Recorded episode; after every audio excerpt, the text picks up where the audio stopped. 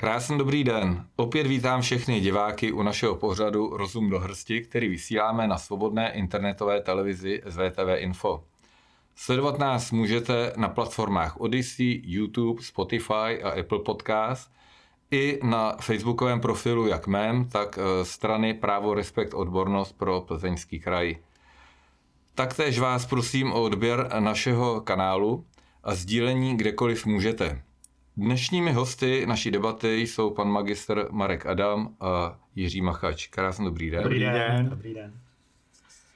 Eh, vzdělání je schopnost porozumět druhým. To je moto, kterým se drží pan, kterého se drží pan magister Marek Adam, který je učitelem na gymnáziu v Soběslavi a e, v nedávné minulosti si dovolil nesouhlasit s interpretací veřejných a mainstreamových médií o okupaci Ukrajiny Ruskou federací a upřesnil info, informace o této záležitosti dle skutečností, které jsou dnes již známé široké veřejnosti. E, pan Jiří Machač e, je dnes již neaktivní pracant, to znamená důchodce, Dříve vystudovaný potravinář se zaměřením na cukrovarnictví, jinak je organizátorem různých eh, besed, schromáždění, teda demonstrací, je členem spolku Jízdy za svobodu a iniciátor mnoha petičních akcí. Eh, pánové, eh, začneme, eh, když jsem představil vás jako prvního, začneme s tím školstvím. Mm-hmm. Jak vidíte, když se podíváte pár let zpátky, nebo několik desítek let zpátky, jaký školství bylo tenkrát a jaký je dnes, jakým směrem se to školství hrne?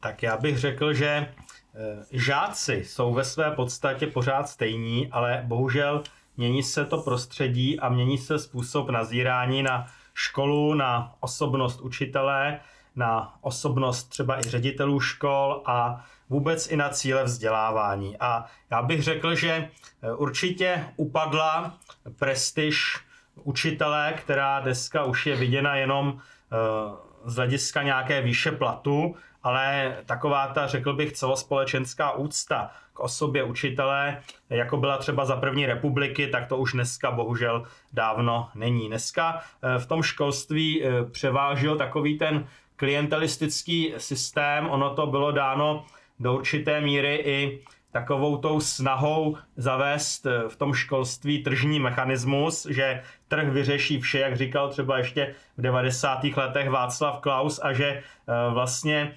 školy sami se tak nějak protřídí právě na základě té nabídky a poptávky na trhu práce a obecně na trhu jako takovém. Ale vidíme, že ten tržní mechanismus úplně v tom školství nelze aplikovat a takové ty boje o žáka a v podstatě eh, podbízení se třeba ze strany některých těch škol, aby měla škola naplněnost, že to se ve finále projevilo negativně a v podstatě se to obrací jak proti těm školám samotným, tak proti učitelům a v neposlední řadě i proti žákům a, jejím rodi- a jejich rodičům, protože vlastně eh, ti žáci se pak dostávají do pozice jakéhosi zboží pro tu školu a eh, chybí tam eh, ten přirozený způsob toho soužití, té socializace, socializační funkce školy, výchovné funkce školy a v podstatě je i třeba nefér vůči těm žákům samotným, když kvůli nějakému experimentu zvanému státní maturita ztratí třeba někteří žáci, kteří by dříve se vyučili a byli by šikovnými řemeslníky a dobře uplatnitelnými řemeslníky, tak jenom kvůli nějakému systému, že každý musí mít maturitu a že musí být státní maturita, která je velmi odličtěná a řízená eh, takovými technokraty, řekl bych třeba z CERMATu, tak eh, kvůli tomu pak třeba žáci ztratí čtyři roky svého života. Takže je to ve finále nefér, jak vůči škole jako takové, tak vůči učitelům, tak i vůči samotným žákům. Takže řekl bych, že to eh, školní prostředí, ač se tváří na venek velmi růžově a velmi marketingově, tak ve finále vlastně eh, jsou tam všichni ti účastníci toho vzdělávacího procesu svým způsobem nespokojení a nešťastní. A mnohdy oprávněně. Tady to je problematika hlavně středních škol, k té se potom můžeme ještě dostat, ale já bych už viděl problematiku hlavně u základní škol. Ona pochopitelně ta problematika už je v jeslích, už ano. je to úplně od prvopočátku, co všechno má vliv na vývoj toho dítěte, ať už jsou to hračky, ať už je to potom přístup k těm dětem ve zdravotnictví, že jo, ty pediatričtí lékaři, sestřičky, eh, učitele v jeslích, eh, v mateřských školkách, ale ten nejmarkantnější eh, vliv si myslím, že na těch základních školách. Tam přece jenom to dítě chodí nejdíl, dřív to bylo 8 nebo 9, 9, 8, 8, dneska už je to zpátky 9 let, ale přece jenom je to nejdelší školní docházka na jeden typ školy.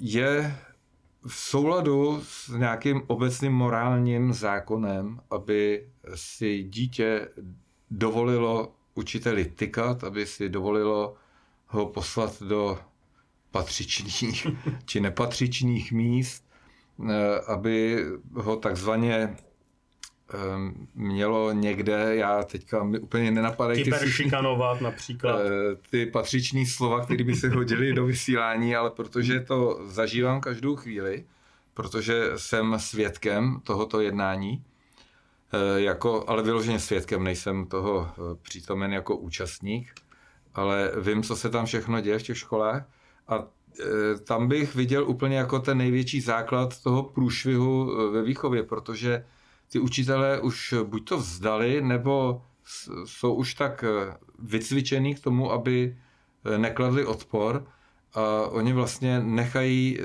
takzvaně vyvíjet tu identitu toho každého jednotlivého žáka k tomu, aby, aby si dělal, co chtěl, aby prostě hm, upřednostňoval sám sebe, nadřazoval své zájmy nad morálku všech ostatních já teda vidím ten hlavní problém už v té základní škole. Je to tak, nebo dá, dá se s tím něco dělat, nebo je na to jiný úhel pohledu? Možná bychom mohli jít ještě dál a říct, že základní problém už je v té rodině, protože eh, vlastně je to dáno vůbec vztahem rodiny a toho socioekonomického systému, kdy vlivem toho, jaká je tady aktuálně společenská situace, nebo můžeme říci, jaký je tady společenský systém, tak v podstatě eh, kritériem toho eh, vychovávání v dnešní rodině není slušnost, ale je úspěšnost. A zatímco dřív byla taková snaha, aby to dítě eh, bylo slušné, především slušné, za třeba těch dob minulých, tak dneska Dneska je hlavním požadavkem eh, té společenské praxe, řekl bych, aby to dítě bylo úspěšné. A jakým způsobem se stane úspěšným, tak to už eh, nezávisí na té slušnosti, ba naopak někdy ta slušnost je i určitým handicapem na cestě k té úspěšnosti. A bohužel je to dáno eh, i tím socioekonomickým systémem, je to dáno i vlivem a rolí médií a je to dáno je to dáno samozřejmě i tou amerikanizací, která sem eh, v 90. letech eh, masivně nastoupila, ale která se v konečných důsledcích projevuje vlastně až dnes, kdy eh, byl takový ten větší důraz na tu individualitu těch dětí, na jejich takzvanou zdravou osobnost a my vidíme, že naopak vlastně ten výsledek je úplně opačný, že čím méně výchovy, tím menší osobnost z těch dětí roste, že naopak někdy ta absence té výchovy vede i třeba k sebepoškozování těch dětí, eh, k růstu agresivity těch dětí, takže eh, v podstatě ta výchova, kdy to dítě vědělo, že jsou nějaké hranice a že je nějaký určitý řád, který se musí respektovat a že je také nějaké společenství,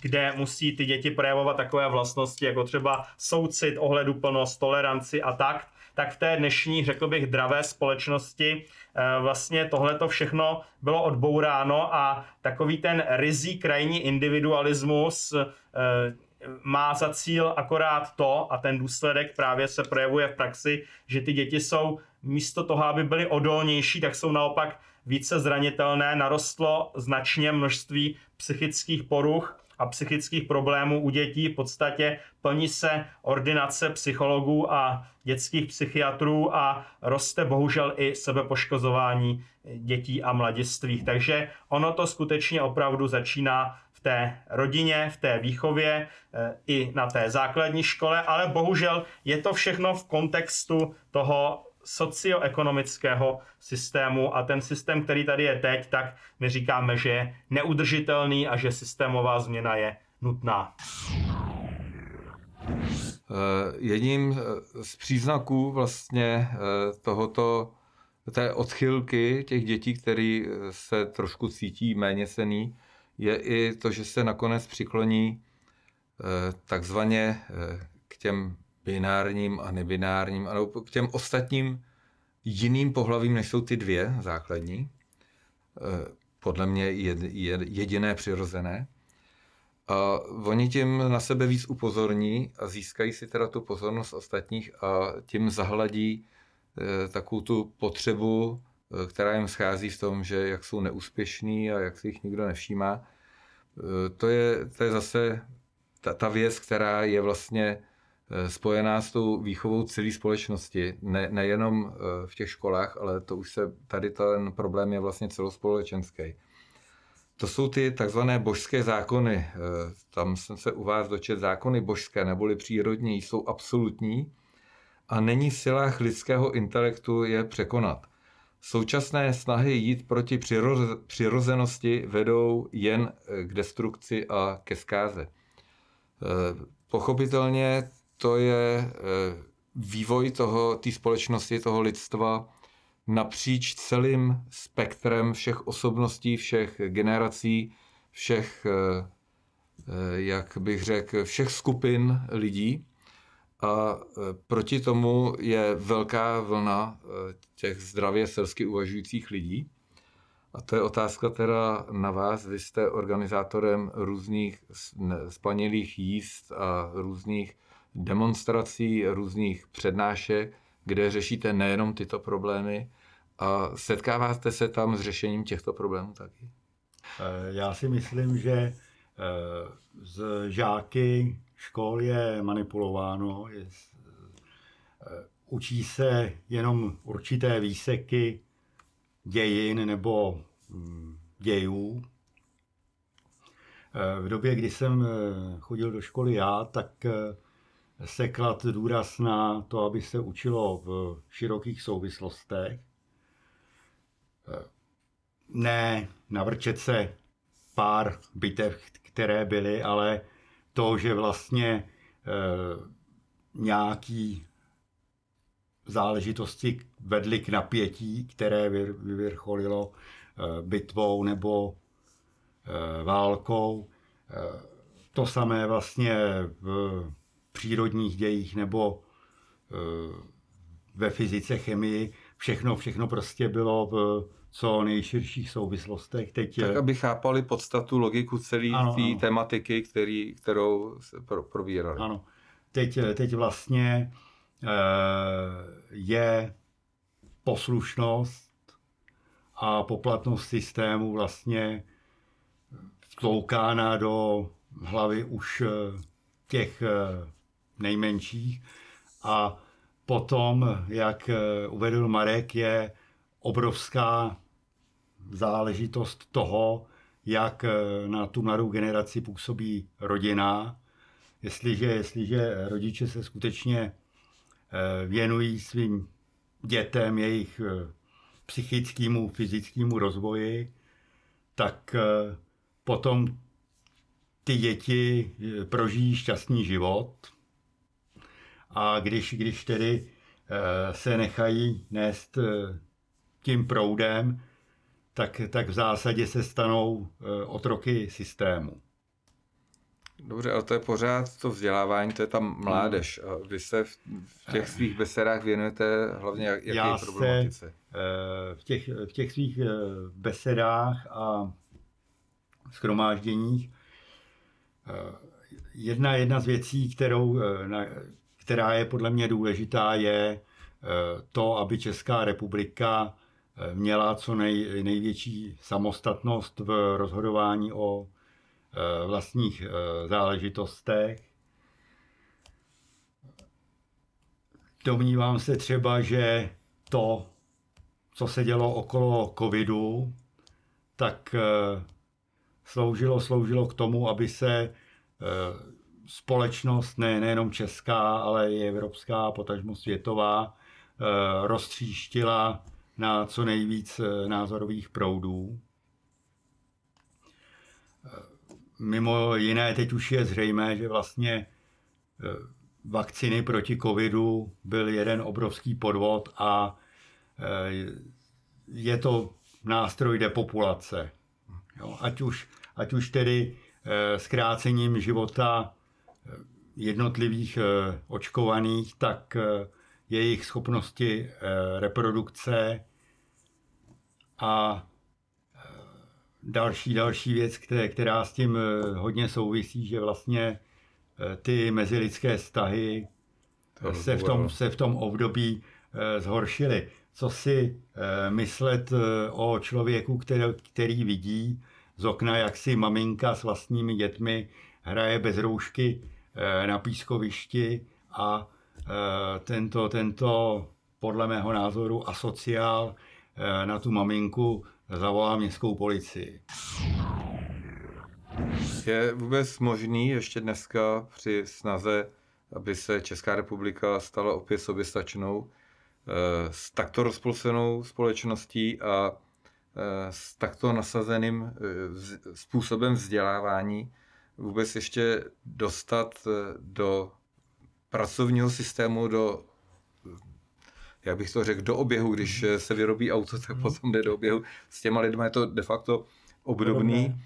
Eh, když ty lidi projdou tím vzdělávacím cyklem, který je takto nasměrován, já nevím, za mě, třeba když já jsem chodil do školy, tak se nám učitel vždycky snažil vysvětlit látku tak, aby jsme ji celou pochopili.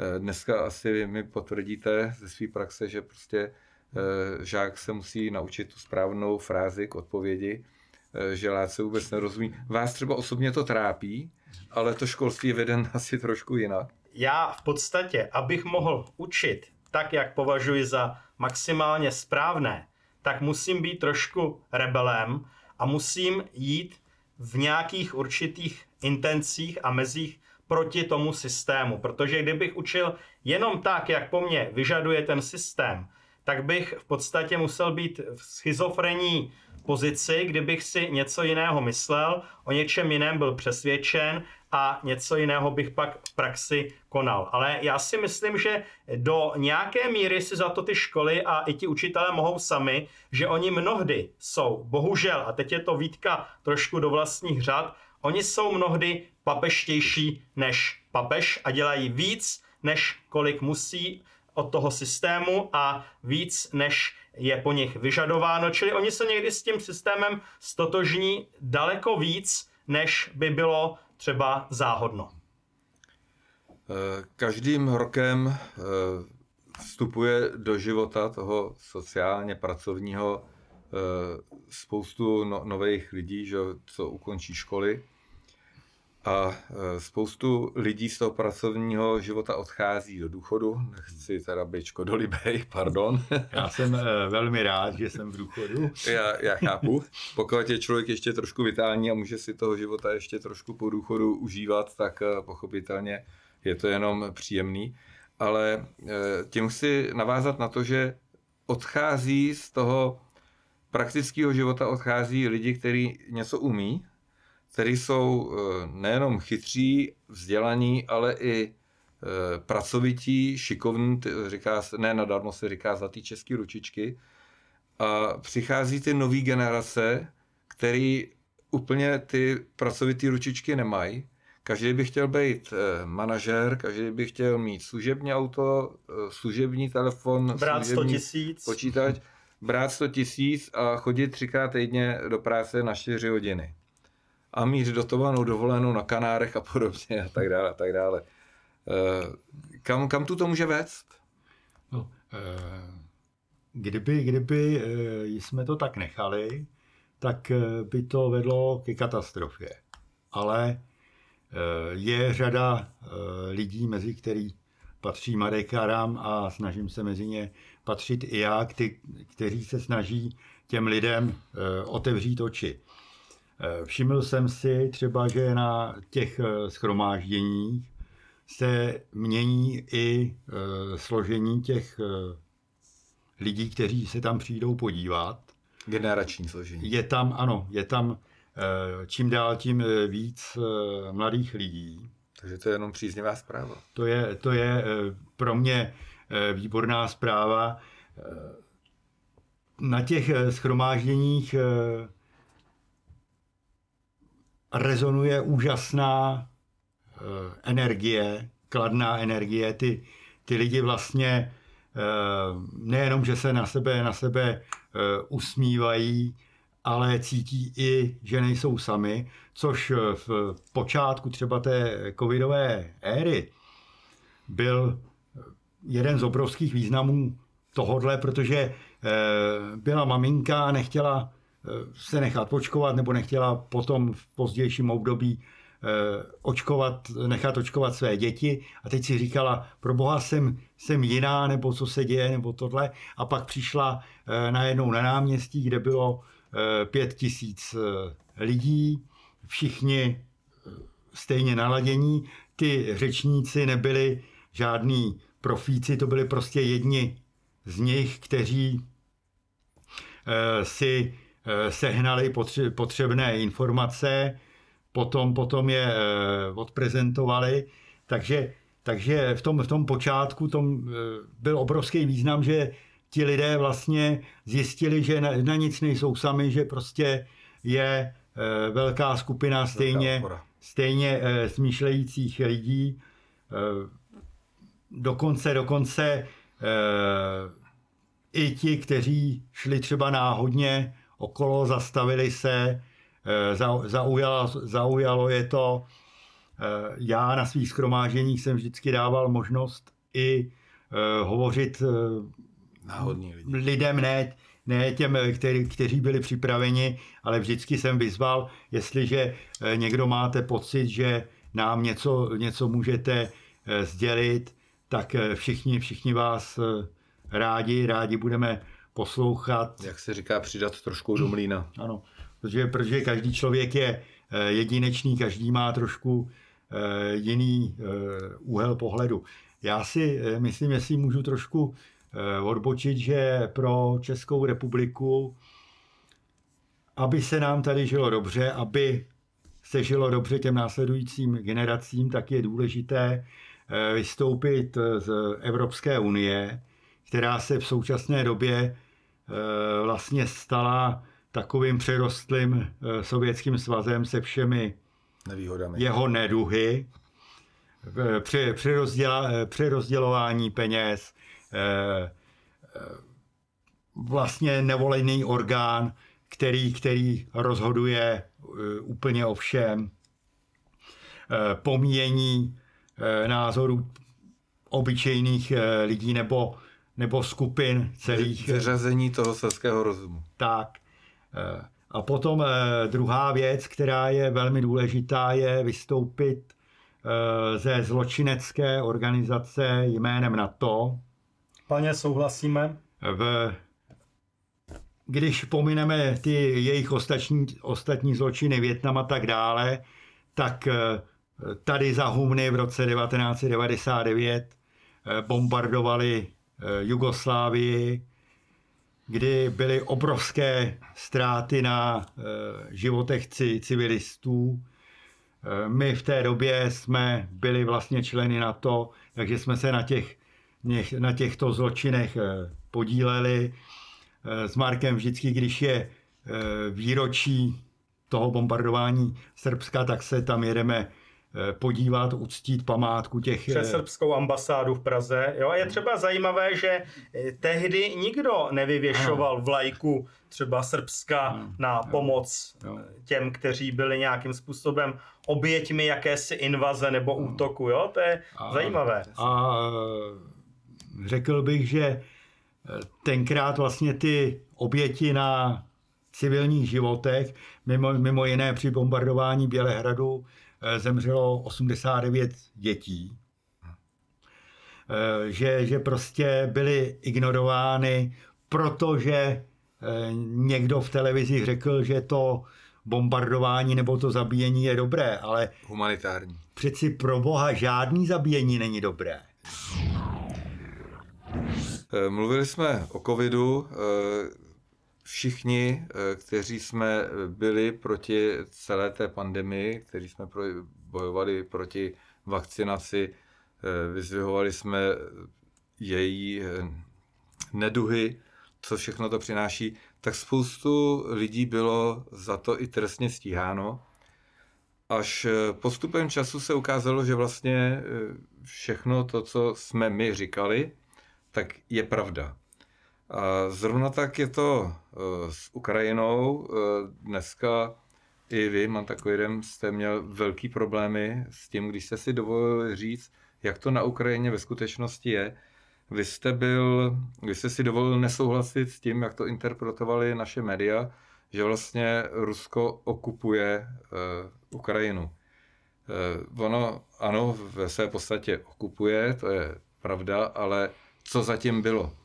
Eh, Já bych řekl spíš, co předtím bylo, A protože ono- my vůbec nejdeme po příčinách tady v těch našich těch mainstreamových pří, ty médiích. příčiny sahají i několik set let zpátky, ale ty eh, nej, nejbližší už jsou v roce 93, Mhm. když se začaly zpátky na Ukrajinu vracet eh, ty, co, kterým se povedlo utéci v 45. roce před stíháním za válečné zločiny před Norin, norimberskýma procesama a vrátili se, obnovali, obnovovali eh, na té Ukrajině zase ty nacistické skupiny.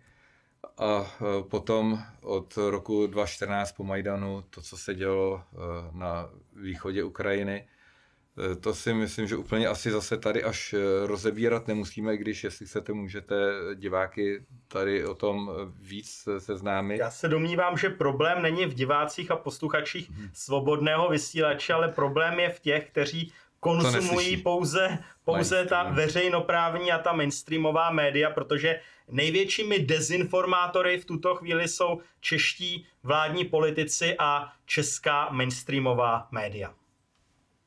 Přesně tak.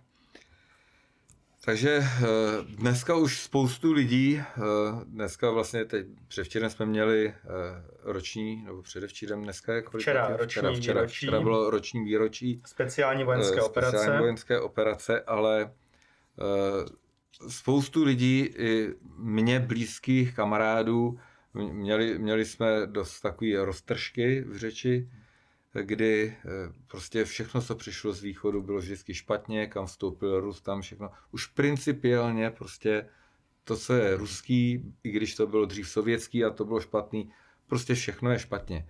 Ale oni už nechtějí vidět tu pravdu. Proč? Proč to tak je? Já vždycky říkám pro porovnání, budeš mít velkou rozvětvenou rodinu, nevejdete se do baráku, někteří budou bydlet u souseda a najednou soused je začne tyranizovat, ty na to budeš koukat a ne, nezakročíš. Pochopitelně, že zakročíš. Je to to samý, v jiném podání, ale je to de facto to samý. K těch příčin tam bylo daleko víc, to nebylo jenom eh, o tom, jak se chovala ukrajinská armáda ukrajinský vládní činitele a tady ty různé skupiny eh, propagující nacismus, jak se chovali k tomu domorodému obyvatelstvu na východě Ukrajiny, ale to bylo rozšiřování na to, který se původně v tom 90. letech na základě dohod eh, Varšavské smlouvy a na to od, eh, od zbrojení de facto celé Evropy eh, tomu nedošlo, naopak na to se dále rozšiřuje, pokud už si tam chtěli dělat eh, základny jaderných zbraní, eh, Rus prostě reagovat musel. Že? jo? To je právě jasný důkaz toho, že na to není obraný pakt, ale útočný pakt, protože když se podíváme na mapu, kde jsou všude ty základny NATO soustředěny kolem té Ruské federace, tak je to jasná příprava na válku proti Ruské federaci. Já bych měl teďka trošku na odlehčení, takový určitě se mnou budete souhlasit, Green Deal vám asi je známý, víte, co to je. Souhlasíte s tím? Ne. Je to, já bych řekl, je to zneužití, podle zneužití myšlenky, která Ano. může na první pohled působit eh, Dobře. dobře, ale je za ní skryto velké zlo. Co se Green Dealu týče eh, v motorismu, já bych eh, nebyl až tak razantní, že od roku 35 bych zakázal spalovací motory, to určitě ne. Já bych udělal takový výzkum. Pokud obstojí, tak klidně ať, ať udělají elektrické tanky a pošlou je na Ukrajinu. Tam se to hned ukáže, jak to bude fungovat a můžou se podle toho zařídit. Já bych řekl, že v podstatě tohle to je takový ekoterorismus ano. a zase to slouží vlastně k tomu, aby se elektromobily staly, staly panskými kočáry a my, my ostatní jsme neměli možnosti cestování takové, na jaké jsme zvyklí. A ty výkyvy, které jsou počasí, ty nesouvisí s lidskou činností nebo s ní souvisí pouze minimálně. Existují tak, takzvané Milankovičovy cykly, které, které vlastně závisí na sluneční aktivitě a na momentálním stavu oběžné dráhy země koule okolo hmm. slunce. A kysličník uhličitý proklínaný, je vlastně jednou ze základních stavebních eh, látek pro rostlinstvo. A vždycky, vždycky, když eh, byla v minulosti zvýšená sopečná činnost, tak eh, nás následovalo prostě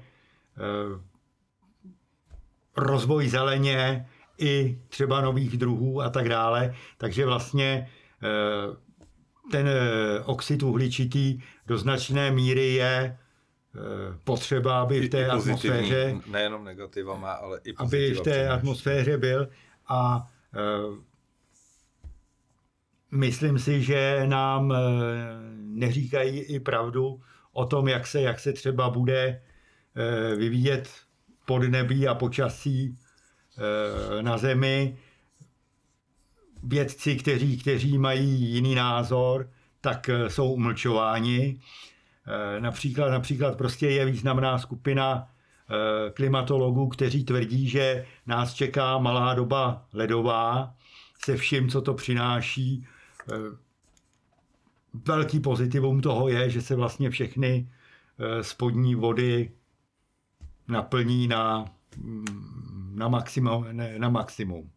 Do normální hladiny, nebo no, i na no, normální hladinu. Jo, prostě tak, aby v dalších letech bylo eh, z čeho čerpat. Eh, Každý, kdo někdy vařil, tak ví, že eh, čím vyšší teplota je pod tím hrncem, tím víc vody se odpaří a tři čtvrtiny povrchu země koule zaujímají vodní plochy a ta voda, která se z nich odpaří, tak dopadne z velké části i na pevniny. Takže, takže hovořit o tom, že když se o půl stupně zvýší teplota, takže to je katastrofa, že budou obrovský sucha, to je prostě jenom demagogie, která má zase eh, za konečný účel eh, snížit naši živo, životní úroveň a ve finále přes eh, zemědělství i depopulaci Eh, obyvatel země koule. Pánové, myslíte si, že je nějaký rezort, kde by naše média informovala občany pravdivě?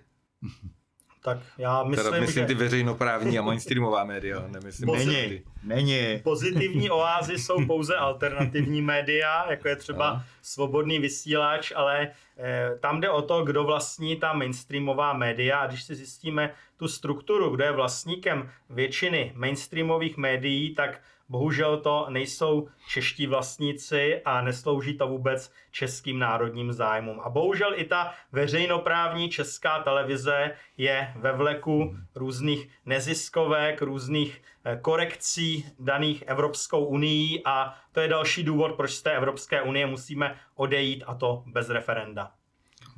Ještě bych se vás chtěl zeptat, eh, když jste měl dost velký problém eh, v Soběslavi ohledně va, vaši, vašeho postoje Dokonce okupaci. jsem obdržel vytýkací dopis a Aha. možnost vlastně upozornění na možnost výpovědi. Sám jsem teda odmítl dát výpověď z vlastní vůle, ale bylo proti mně v podstatě postupováno nějakými, řekněme, kárnými opatřeními. To bych, na to bych se chtěl právě zeptat, eh, jak jste to ustál celý, kdo vám byl nakloněn, kdo šel proti vám úplně markantně a jak, v jaké fázi je to vlastně dneska?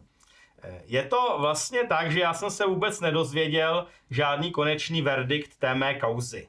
Proti mně eh, bylo oznámeno eh, krajským eh, radním panem Klímou z TOP 09, že na mě bylo podáno trestní oznámení, ale nikdy to vlastně nedošlo do té fáze obvinění, pouze jsem byl prověřovanou osobou a na policii České republiky jsem podal vysvětlení, kde jsem právě, a to je trošku i reakce na tu vaši předchozí otázku, kde jsem vysvětlil ten vývoj na té Ukrajině, co se tam dělo od roku 2014. Respektive už některé věci se děly, některé nacifikační procesy se děly už od začátku 90. let, ale de facto to, tu přímou jakoby válku na té Ukrajině eh, vyprovokoval Západ na přelomu let 2013 a 2014. Já se domnívám, že Ukrajina je vlastně zneužitá a podvedená země. Je to země, která podstatě bojuje do posledního Ukrajince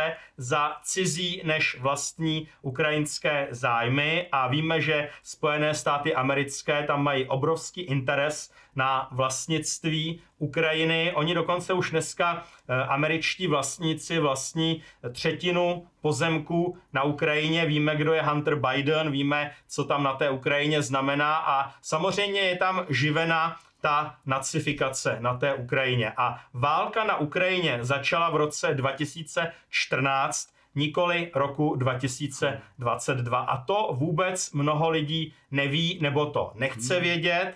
A e, když se ale podíváte zpětně třeba na nějaké články, dokonce i těch mainstreamových médií z roku 2014 nebo 2015, tak tam v podstatě to, co my říkáme a jsme označováni jako dezinformátoři, dezoláti, proruští aktivisté a tak dále, tak to tam přiznávají i ta samotná mainstreamová média. Akorát, že najednou cenzura a najednou jako kdyby to, co předtím bylo oficiální, bylo dnes eh, v podstatě zakázané, libry prohibity a jako kdyby to bylo dneska trestné říkat tu pravdu, která ještě před osmi, devíti lety se veřejně tady říkala.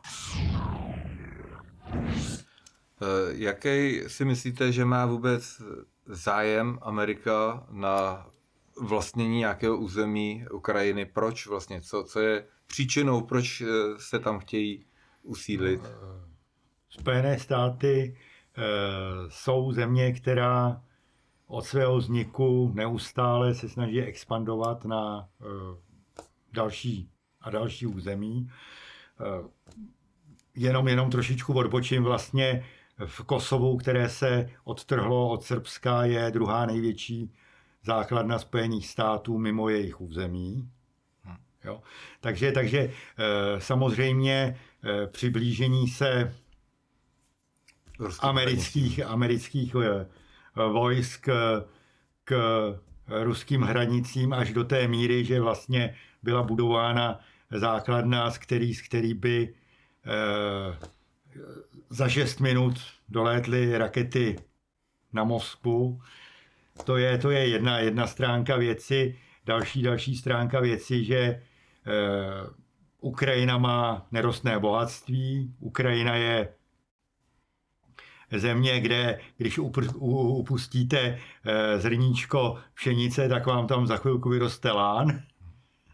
Jo? Takže, takže tam jsou vlastně vojenské zájmy a ekonomické zájmy provázány tak, jak je vlastně zvykem Spojených států vždycky tam, kde je možné někoho o něco připravit a přivlastnit si to, tak to, tak to bez jakýchkoliv skorpulí udělají. Není jedním z důvodů taky pobytu Američanů na Ukrajině, aby bylo zabráněno jakékoliv spolupráce mezi Ruskem a Německem, což by mělo velký dopad na ekonomiku Ameriky? No tak to vidíme třeba i na té kauze toho Nord Streamu 2, kde v podstatě uh, už je dneska všem jasné, jak to, jak to ve skutečnosti bylo, ale oni vlastně ty, ty západní země, tedy podstatě vazalové NATO eh, a s vedoucí úlohou Spojených států amerických používají tu Ukrajinu jako beranidlo proti Ruské federaci, protože a máme tady dohledatelné výroky amerických politiků, zejména tedy o tom, jak chtějí rozparcelovat Ruskou federaci, jak chtějí získat přístup k ruským nerostným eh, surovinám, ke zdrojům a v podstatě ta Ukrajina tady slouží jako beranidlo proti Rusku. Takže ještě nedávno jsme byli konspirátoři, co se covidu týče, pak jsme byli konspirátoři kvůli vakcíně. E, ještě tak trochu jsme, když spoustu lidí už si myslí opak, ale konspirátoři kolem e, konfliktu na Ukrajině. Víte, co já osobně považuji za největší tragédii, o které se úplně mlčí a úplně to média mainstreamová přešla, že sám Petr Fiala přiznal, že Česká republika dodávala no. zbraně Ukrajině ještě, ještě měsíc předtím, než byla zahájena no. ze strany Ruské federace speciální vojenská operace. To považuji za naprosto skandální.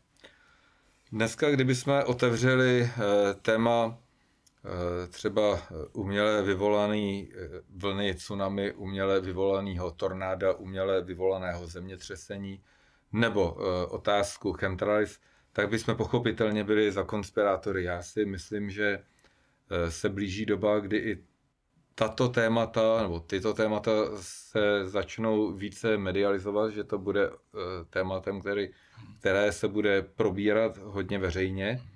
Dnes eh, se tady tu otázku zase ještě zabývat nemůžeme, protože bychom byli označeni za blázny, za šašky, konspirátory. Já říkám, že pravda má jednoho svědka a tím je čas, čas a rozdíl přesně. mezi dezinformací a pravdou je asi 6 měsíců.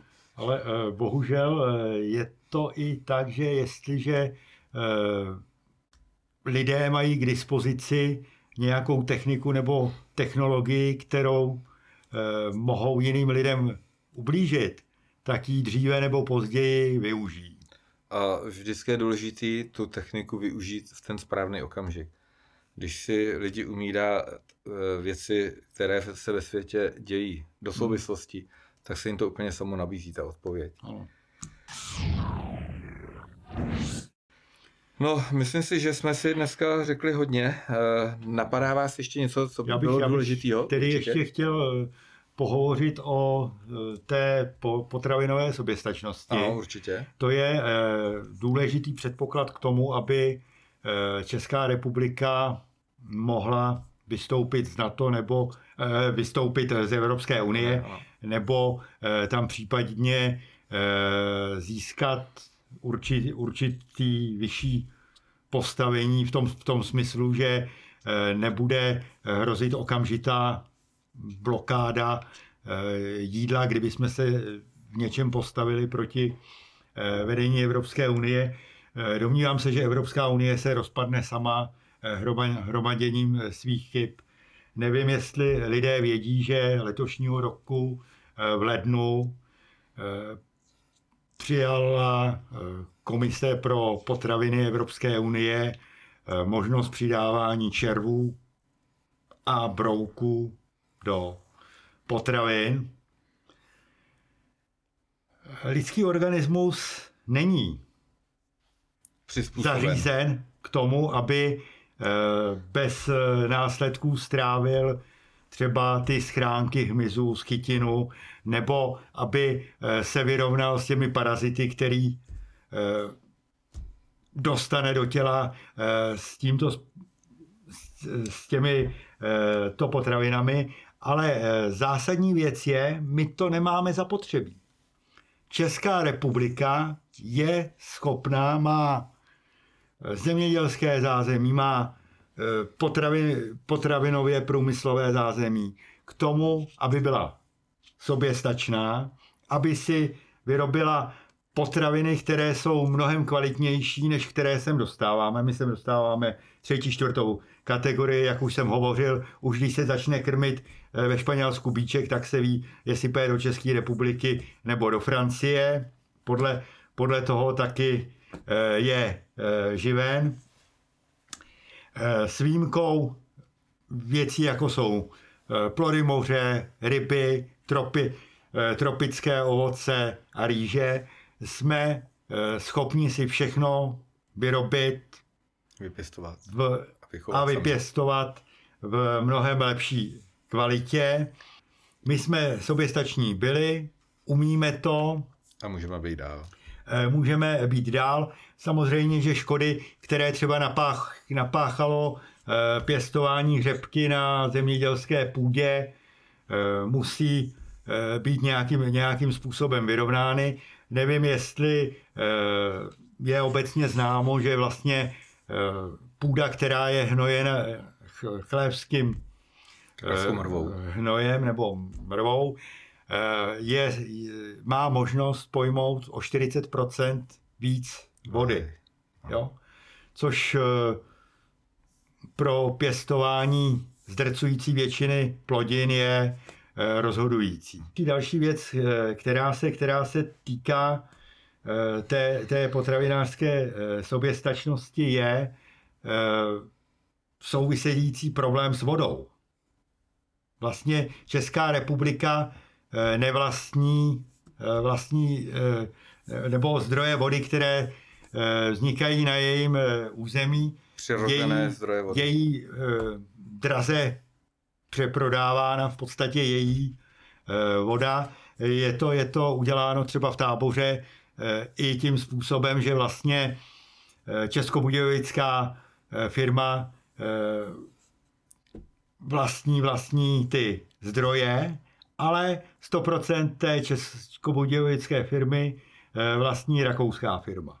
Aha. Takže, takže veškerý zisk z té, z té vody plyne do toho, do toho Rakouska, i ty rozhodovací pravomoce, ale existuje servisní středisko tábor, který má na starost zařízení trubky, prostě všech opravu, náklady. všechny, všechny náklady, které který s tím jsou a e, konkrétně třeba to město Tábor si bralo velice e, vysokou půjčku právě na údržbu těchto těch věcí, aby tedy e, do toho Rakouska se jim ta voda líp takže čerpala. Češi platí uh, servis a Rakušan uh, uh, za vodu. Tady došlo v podstatě v celé naší ekonomice posledních několika desetiletích k takzvanému znárodňování ztrát a výdajů a privatizaci zisku do rukou no. zahraničního kapitálu. Nejhorší na tom je, že eh, se ze státního nebo ze státního, že se eh, naopak právě prodávají do cizích mocností Eh, přírodní zdroje. My za chvilku přijde někdo a že si přivlastnil sluneční záření nad Českou republikou a my mu budeme za, platit za to, že u nás svítí sluníčko. Napřed nás mordovali rouškama, covidem, pak vakcínama. Teď nás možná chtějí zatáhnout do války. Teď nás chtějí zatáhnout do války. A když se všechno úplně tady to nevede, no tak ho do nás naperou cvrčky. Ano. Ale eh, zase pochopil bych ještě, kdyby dali tu možnost, že kdo chce, kdo je jedlík, takový gurmán, že by to chtěl, tak ať si koupí tu mouku, kde jsou přidan svrčky. Ale nemůžu to udělat plošně, ten člověk musí mít, furt, mít možnost výběru. Hlavně musí mít koupil... informace, ano, ano, co je součástí ano. toho výrobku. Ale, ale to je právě to, co oni nechtějí, to je záměr. Oni zjistili, já, já to chápu. že 30% evropské populace se nenechalo očkovat. Kdyby čert na koze jezdil, nenechali. Všechny ty jejich eh, skopičiny jim 30% eh, evropské populace ignoruje. A proto, proto oni, když eh, neudělají nějaký zásadní podraz, a to, my, to jim my nedovolíme, tak v podstatě ve finále prohrajou. Ve finále ti obyčejní lidé budou žít tak, jak eh, budou potřebovat. Tady, tyhle, ty, tyhle ty excesy se prostě přeženou a eh, na konci toho tunelu je skutečně světlo. Já v to jenom doufám, protože oni používají všechny prostředky, aby nás prostě zahubili.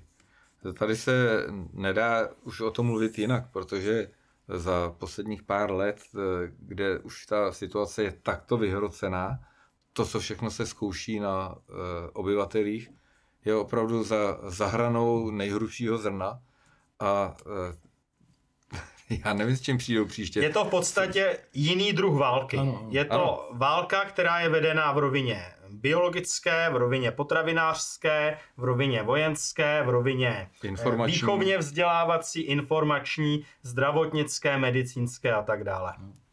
A proto jsme tady my, Svobodná internetová televize s pořadem Rozum do hrsti, aby jsme vám přinášeli informace, které eh, ve veřejnoprávních a v mainstreamových médiích neuvidíte. Já vám děkuji moc krát za návštěvu. Doufám, že se nevidíme naposled. Mohu ještě jenom na závěr využít možnosti, že tady dnes k vám promlouvám a rád bych pozval diváky Svobodné televize do tábora na demonstraci za mír 1. dubna tohoto roku od 14 hodin na náměstí Tomáše Garika Masaryka před zemědělskou školou. Ještě jednou opakuji, 1. dubna, není to apríl, je to skutečně pravda. Od 1. Dub, 1. dubna, 1. dubna od 14 hodin náměstí TGM, kde bude velká demonstrace za mír, kde budou účastní eh, osobnosti i organizace, i různé spolky, které právě souvisejí s mírem, České mírové hnutí, České mírové fórum, Matky za mír, Strážci míru klubu Českého pohraničí. A chtěl bych také pozdravit naše eh, posluchače a naše diváky od klubu Českého pohraničí a od skupiny Táborští vlastenci. Děkuji. Děkujeme za pozvání, eh, děkujeme za návštěvu. Dnešními hosty byl magistr Marek Adam a Jiří Machaš. Děkujeme moc krát a s váma se také loučíme. Mějte se krásně a za SVTV Info Daniel Šváb. Naschledanou. Děkujeme a na viděnou. Naschledanou, děkujeme.